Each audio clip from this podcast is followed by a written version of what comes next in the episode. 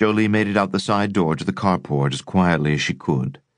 She could see two dark shapes, one at the window, one at the door, weapons drawn, careful. Where was the third? She squinted in the vague moonlight and saw no one at the carport, her main method of escape. Why? Her mind went to last night, the car behind her. At first, she'd thought it was just another car, someone coming back from work at one of the agricultural farms, or from the small settlement south of here. But when she'd turned, they'd turned. When she'd reached her little pocket neighborhood, the car had turned off, one street before her street, as if they knew. Once was coincidence, twice was. A muffled voice. Backyard. Jolie duck walked around the hood of her car, registered the smell of gasoline, but ignored it. From now on, it would get noisy. She prepared. Did she really want to do this? Maybe it would be wiser to slip over the neighbor's wall into their backyard and then out to the alley. But what if there were more than these three? She didn't want to involve her neighbor. She got into position, hand ready to yank open the door, and hit the alarm button to unlock the car. The shrill alarm was deafening. She dove inside, just as the two shapes in the front yard yelled and hurtled toward her. The car started immediately. She was worried the lever wouldn't hit reverse the first time, but it did. Jammed it in reverse, hit the gas, and rocketed backward, nearly hitting one of the two men in black coming at her. Instinct and training kicked in. Think evasive driving maneuver.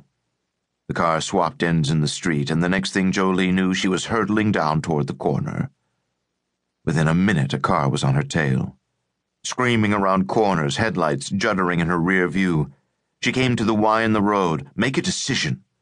One way led to a lonely road with plenty of curves that slowed you to a crawl up the hillside to expensive homes, a maze of one lane blacktop dead ends. The other shot through the last branch and out to the highway the lonely highway. Neither choice was optimal, but one was easier turning right, right on the road out of Branch. The moment she turned, she realized it might be a mistake. Why didn't she swap ends again and head for the middle of town? Afterburners on, nothing ahead of her. Jolie peered in the rear view, no car behind her. No car speeding, no headlights. How could that be? They had to be running dark. She squinted at the mirror, almost willing a dark shape to come hurtling toward her from behind. Out in the lonely expanse of New Mexico desert now. This time she did see headlights way back, but coming, coming fast. She goosed the accelerator, prepared for the car to respond. But the car engine wasn't as smooth. Something was wrong. She pushed on the accelerator again, hard, but after a half hearted surge, the car slowed. The engine was knocking. Out of gas? But she'd filled the car yesterday. She looked at the gas gauge. The needle was on empty. Smelled gas at the same time. How could she have missed that? But I filled it yesterday, her mind insisted. Did they siphon her gas? Shut up, she muttered, and suck it up. Now what?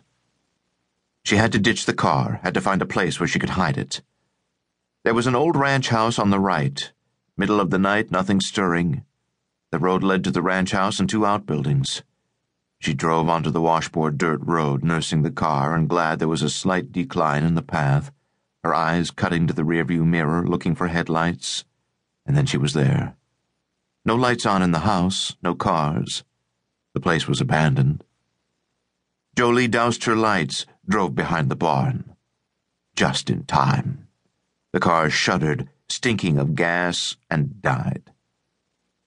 She opened the barn door and saw piles of junk, but enough room in the aisle for her to push the car in. It was not easy, but she managed. The last little bit, there was a slight decline. The car rolled to a stop. She pulled the doors closed and barred the gate, pulled out her cell phone. No bars. Shit, she muttered. She looked around. Jolie knew this area well. There was a lot of land, but very few houses.